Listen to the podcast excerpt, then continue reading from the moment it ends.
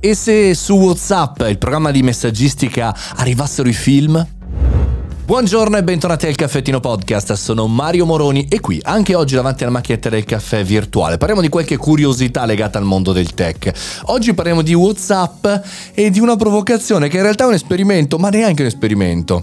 È già arrivato, arriva un film di circa 10 minuti su Whatsapp, sì avete sentito bene. Naja Odyssey e questo è il film di cui c'è anche già il trailer su YouTube, un film di 12 minuti con il giocatore di basket professionista che racconta la sua storia riconciliando le sue radici, il luogo di nascita e il senso di appartenenza a mondi interculturali. Questa è la descrizione di WhatsApp che ha lanciato la sua incursione, il suo inserimento all'interno del, dell'intrattenimento con questo cortometraggio, con questa star del mondo del basket dell'NBA.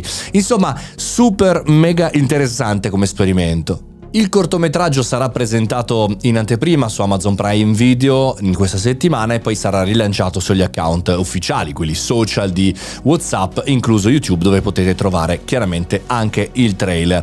Un bel esperimento e facciamoci due ragionamenti.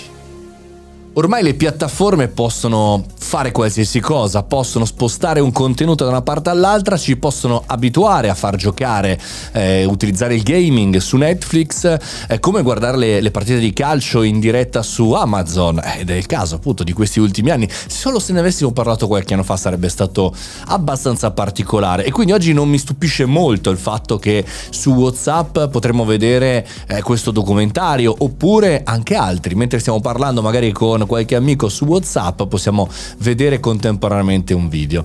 Però la natura spesso ci ha eh, dato, anche la natura diciamo del, dell'umano, dato delle risposte sulla difficoltà nel fare tutto su tutto, perché le persone poi cercano diciamo di vivere le piattaforme un po' per quella che è la loro aspettativa di utilizzo. Lui è stato così per esempio per eh, l'esperimento di Spotify Video che anch'io ho testato, no? l'avete, l'avete, visto, eh, bello, interessante, però poi le persone su Spotify vogliono ascoltare il podcast, non vogliono vedere come su YouTube per il momento.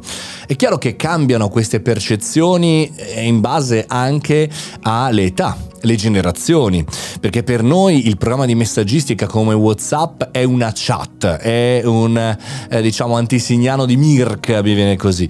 E quello che invece è per altre generazioni è un'ulteriore piattaforma di social eh, networking o di social media, di comunicazione, di networking tra le persone e quindi può darsi che come accade anche su WeChat dove ci sono tantissime funzionalità ci sia un ecosistema o come accade anche su altre piattaforme, mi viene in mente Discord Discord, no? come eh, per quanto riguarda questa generazione. Insomma, staremo a vedere e vi aggiornerò anche se sarà andato bene o male il lancio su WhatsApp e quanto ci vuole per vedere un documentario di 10 minuti su WhatsApp. Mm, vediamo.